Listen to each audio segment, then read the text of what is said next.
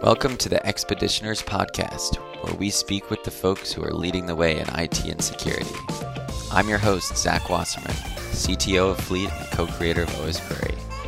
Now, on with the expedition. Hello, and welcome to the show.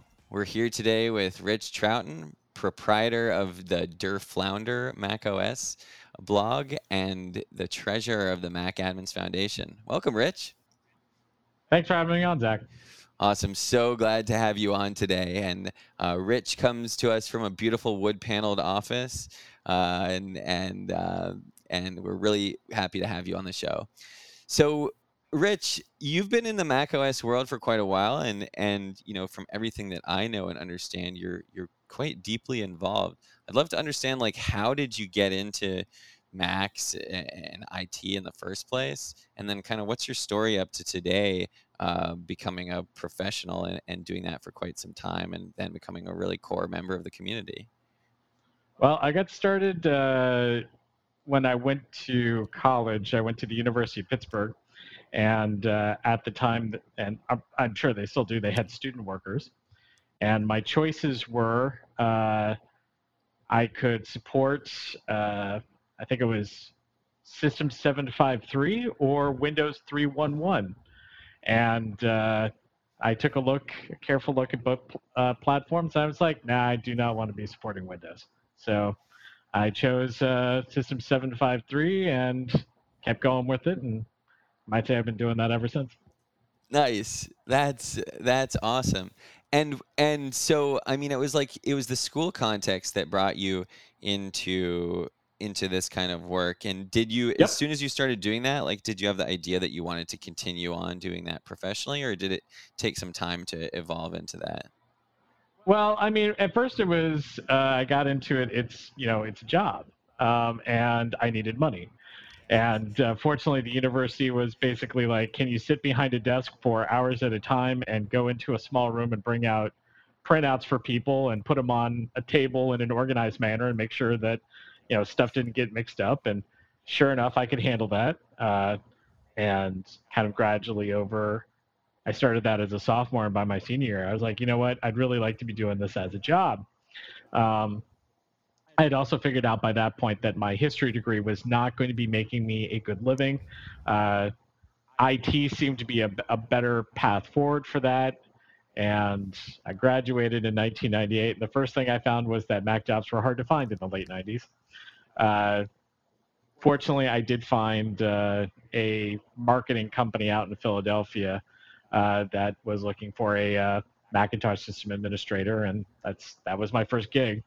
Uh, kind of been with it since. Oh, that's that's really cool. And so you've been doing this for a long time. Like, what would you say are the biggest changes that have uh, taken place for a, a, Mac admin over these twenty plus years? Uh, definitely very few things that I learned when I first got started still apply today. I'll, I'll say that. I mean, we went from a uh, platform that uh, had no Unix whatsoever to a platform that was, uh, you know, that nice uh, Finder interface put over a, a Unix foundation. Uh, we switched processors now twice from, no, three times because we went from 68K to PowerPC, PowerPC to Intel, and now PowerPC to Apple Silicon. Um, and honestly, the main thing that's been amazing is how Apple made each of those processor switches fairly easy, uh, which was pretty impressive. Um, you know, uh, I think one of the main things that I think that is still useful for, for me from the late 90s is the fact that uh, even to this day, uh, you can't have uh, colons in file names because the old HFS uh, file system on like uh, System 7, System 6. Uh, that's how it used to define what a directory path was. Instead of using slashes, it used a colon. And to this day, uh, don't use colons in, in your fi- in your file names because you're going to have a bad time. Some things will never change, I guess. Nope.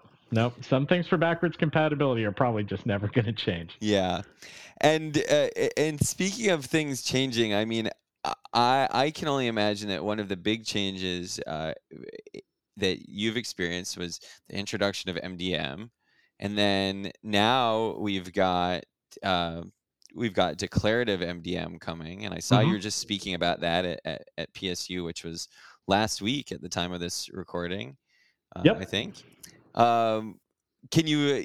Uh, we'll have to check out the recording of that since I wasn't able to make it, and probably a lot of the listeners weren't there. But uh, what are your th- what are your thoughts about like kind of the evolutionary step here of going to declarative MDM? Like, how big a step is this? How much of a difference is this going to make to uh, Mac admins who probably almost all use MDM as part of their core workflow? I think it's going to Im- improve things quite a bit because you're going to, uh, in terms of functionality, because MDM is a very server focused uh, management service right now where the uh, server says check in with me, the endpoint does it, the server says do this, the endpoint does it, and it's over and over and over again. And that is something that, uh, as Mac populations were smaller, that wasn't as much of an issue, but of course, as you scale up to, uh, you know, like I think IBM uh, has over 100k endpoint Mac endpoints at this point. AWS, I've heard, has something in a similar range. You know, that's simply not a uh, that's not something that's going to be able to keep up. So, uh, declarative MDM is addressing this problem by moving more of that management logic to the endpoint, where the server says, "Hey, I've got a plan for you." uh, the endpoint says, "Yo, send me the plan," and then I'll do the plan.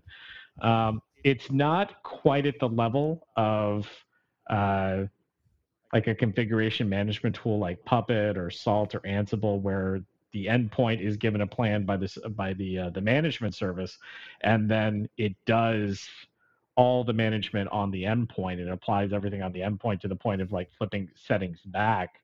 Uh, we're not there yet, but I can see it from here and I hope that we get there. Um, but overall, it's going to be one of those changes that I think it's it's going. One of the things that people have wanted MDM for a while to be is that kind of complete configuration management system where you set something and it'll just re you know if someone changes a setting, it'll flip it back. Um, right now, MDM doesn't really do that. It applies once when you install a management profile and it sets that, and but in some cases you can change it and then the profile isn't able to change it back without you removing the profile and putting it back. Um, DDM isn't quite there yet, but you can. It's one of those things. I'm up on the hill. I can see it over, you know, over the hill on top of the next hill. I can see it where it is, Totally. and I'm looking forward to that. Totally, yeah, and and Apple introduced at WWDC this year a bunch of new uh, declarative configurations, and Yes. and so what what how would you characterize like the readiness of declarative for uh, for you know your your average Mac admin who's out there? Like, is it time to move now, or are we just still kind of looking up over the crest of the hill and seeing the the promised land? I think that's mainly going to depend on the vendor, how ready the vendor is to adopt is to adopt DDM. Because I mean, one of the nice things with uh, DDM is that it's wrapped inside the MDM protocol. It's it's another device model for it. So if you're already using MDM, you don't need to do anything special to adopt DDM. Um, and I think for the most part, my talk was here's what this is, but as admins, you don't really need to do anything aside from talk to your vendors about getting this stuff going because the vendor is going to be the one that needs to adopt this, needs to you know put in this functionality into their product, and then as admins, we'll be able to roll it out. Because one of the nice things you can do with DDM is you can continue to deploy uh, traditional MDM pro, you know, like profiles within uh, a DDM framework. It'll just send that profile, and uh, you know, you know, you'll get that endpoint-based logic applying that profile. But as an admin, you're still deploying that profile like you always have.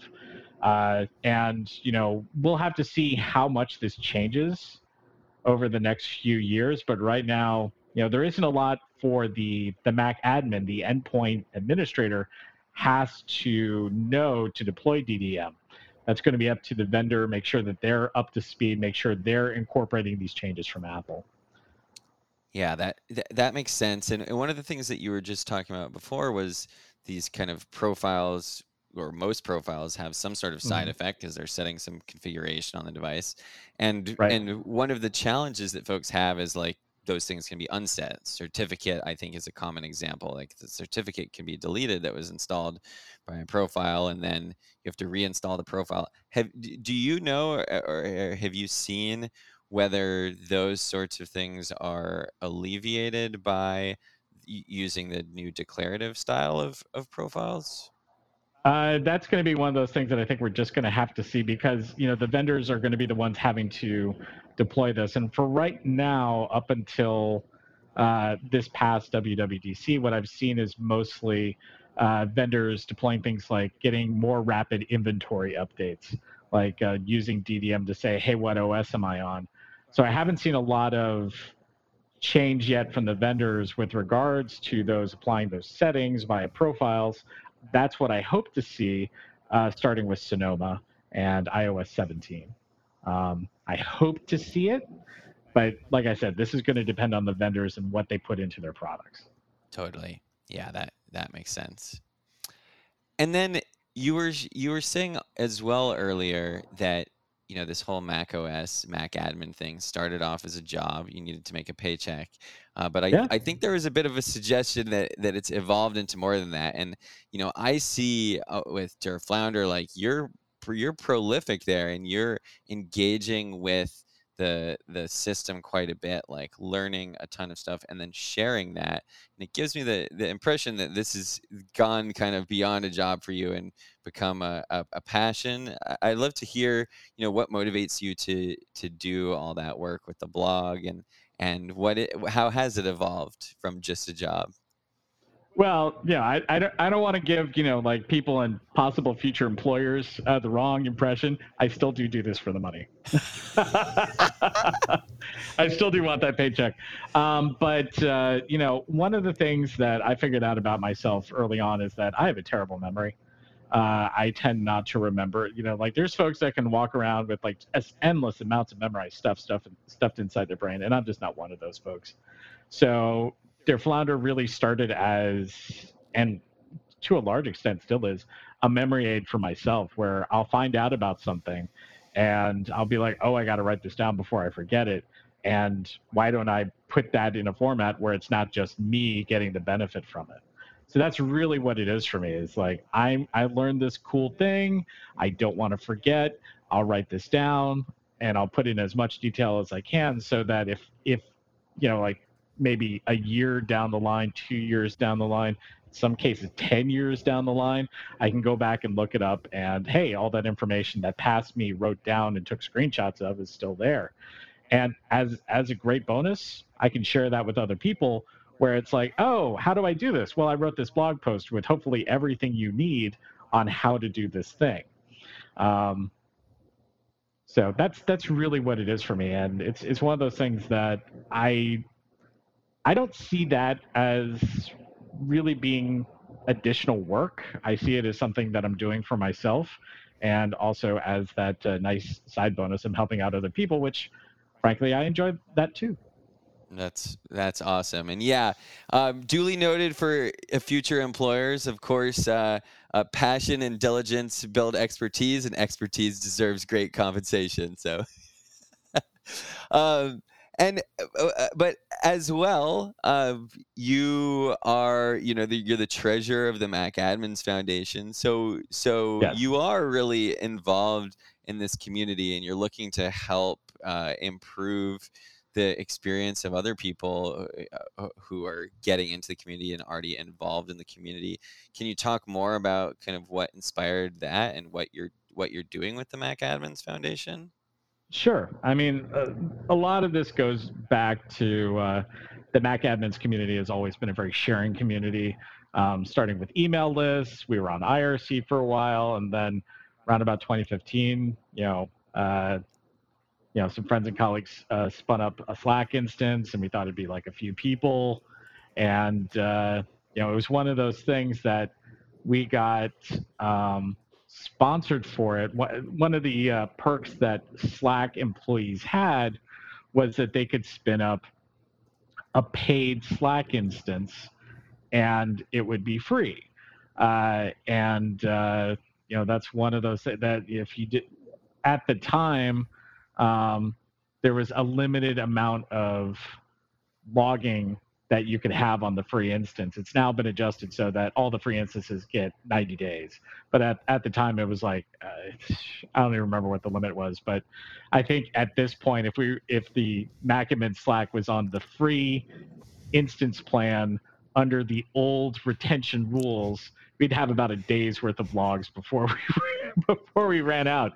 Um, so a couple years ago, we you know we'd gone like our original sponsor at Slack had uh, moved on from Slack to go to another company.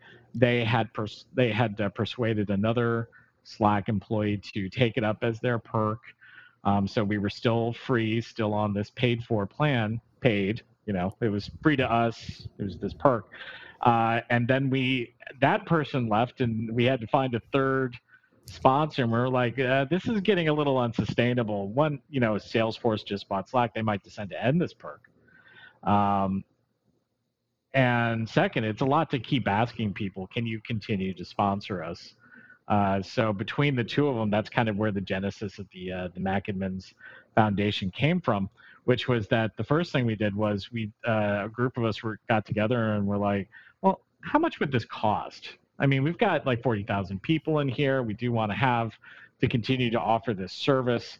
Um, how much would it cost? And it was this huge amount of money. I think it was like two Ferraris every year.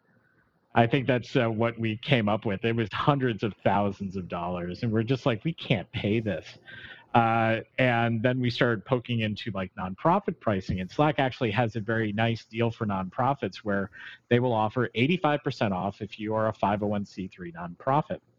Um, and that brought it down to about the price of a Chevy Bolt, which still a lot of money, but you know, seemingly more within our reach. Um, so that's kind of the start. We are like, okay, we we need to set up this organization. Uh, we need to start fundraising. Um, and it kind of uh, grew from there. We've had an enormous amount of support from the community, both from individuals and from corporate sponsors, and it's been very it's been very gratifying. Um, and I'm happy to say that uh, we managed to pay for last year's Slack out of what got donated. We're paying for this year's Slack out of what uh, uh has been donated. Um, we'll, we should we've negotiated a two-year agreement with Slack to help hold costs down. Um, we're past that Chevy Bolt level. I think we're now into like uh, maybe the B- the BMW electric vehicle kind of range, um, but it's still you know it's still not uh, two Ferraris, which we're very glad about. Uh, but that that's something that uh, you know we, are going to need continued support on. So um, you know anything anyone can do. We're we're very always happy to talk to new sponsors uh, to keep that money coming in. Uh, but it's not just for Slack. We've also started doing uh, scholarships uh, for uh, attending, like for example, attending the Penn State conference. We were able to send five folks who ordinarily wouldn't have been able to because they couldn't have afforded it. They couldn't have afforded travel or tickets.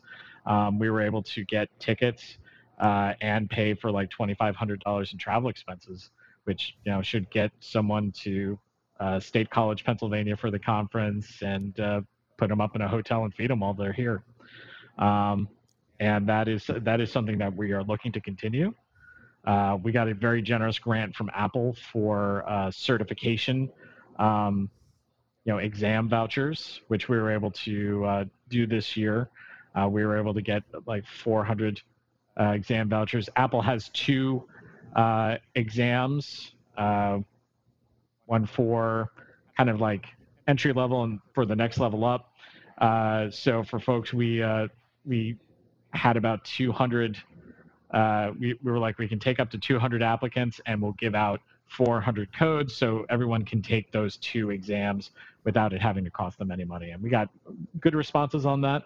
Um, and you know, we'd love to do that again. You know, that that's something that uh, you know I I can't really comment on on what we're talking about with Apple in that case, but we'd love to do it again. Uh, and things like uh, the conference scholarship program, that's that was entirely within with us using money that folks had donated. So, you know, we'd love to do that again as well. That's so cool. It's some amazing programs that y'all are doing. And with the conference having just happened last week, I'm really curious did you personally have a chance to meet any of those folks who came out on scholarship? Sadly, at Penn State, I'm usually just running around like a crazy man. Uh, so I did not, in fact, get to meet any of them. Uh, I did get a LinkedIn uh, invite from one of them. so, nice. Cool. Well, I hope that they had great experiences out there and that it helps them kind of uh, build up their their careers and become uh, more awesome contributing members of this community. I hope so as well, because that, that was that was that that was the goal and that was the hope. So cool. Well, Rich, as we as we kind of move towards the end here, we've talked about the the past and the present. I like to think a little bit about the future. Uh, what are your thoughts about how the uh, the Mac admins life and world are going to change over the next say five years in the last five Ooh. we've seen the introduction of declarative mdm we've seen a processor change uh, but what what do you see as as on the radar um that is always a tough question i because i am i am not great at predicting the future i mean there there's some things on the horizon that seem uh, you know kind of obvious like apple is going to be phasing out support for intel processors over the next few years. Uh, I don't know what that means for the future of Rosetta because Apple has started introduce, uh, you know, one of the things they did with Rosetta was in addition to supporting Mac OS stuff, if you're using uh, Linux within their hypervisor framework, you know, it can tap into Rosetta to provide support for Intel binaries within that Linux VM, and I was thinking, well, that might actually make Rosetta hang on a little longer than I thought it normally would. Because I, you know, going back to the uh, PowerPC to Intel switchover, I think uh, we had Rosetta for a couple of OS releases and then it went away. Um, I guess we'll just have to see what happens with Rosetta on Apple Silicon if it, you know, if it's here for the long term or if it goes away. I still think it may go away within a few years, but we'll see. Like I said, I'm terrible with predictions. That's a really um, interesting one, Rich, and, and, one that I I was not on my mind at all. So thank you for that. Sure thing. Um, the other thing I think is that you know we'll we'll see uh, more design elements come over from iOS into macOS, like we're you know like we saw system preferences go away in Ventura and replaced with system settings. But I know that some folks are worried that uh, Mac OS is just going to wind up being like, you know, glorified iOS. And I, I don't see that happening. Mac has always been uh, different in as much as you can do stuff on Mac OS uh, that you really can't on iOS. And a good example is like, you know, you can run things like, uh, um, you know, Unix apps like you can run X Windows, you can run scripts, you can run, you know a lot of these uh, Unix functionality that iOS I guess technically could run because the the underpinnings are there, but that's not really what iOS is for. But you know, for like development work and things like that, uh, I I do see Mac OS and iOS. You know, they're they're gonna they're gonna learn from each other, but I think that they're to stay fundamentally. Uh, at the end of the day, they're going to be different platforms for different purposes, and I think that's going to stick around. Awesome. And I, I share uh, both your hope and optimism for that as well. It's one of my favorite things about macOS for sure. Um, awesome. Well, Rich, thank you so much for coming on. Thank you for everything that you do for the community, for sharing your your notes over on the Der Flounder blog. Uh, and we'll we'll drop a link to that in the show notes. Anywhere else that folks should look for you online or in person? I know that conference season's kind of winding down, but uh, yeah, I mean, I'm I'm all, I'm generally in the the Macadmin Slack. You can find me. I am R Trouton over there. Uh, and for conferences, I'm planning to be at the uh, Jamf Nation User Conference in Austin this year, and also I'll be uh, the the folks at the Mac Sysadmin Conference have been uh, gracious enough to uh, you know invite me to Mac Sysadmin this year in in October, and that's going to be in Gothenburg, Sweden. So I should be there as well. Sweet, awesome. Well, it's not winding season's not winding down yet for you. Um, that's nope, great. So that'll be some fun trips. Cool. Thank you again for coming on. and um, and we'll see you out there. All right, sounds good. Thank you.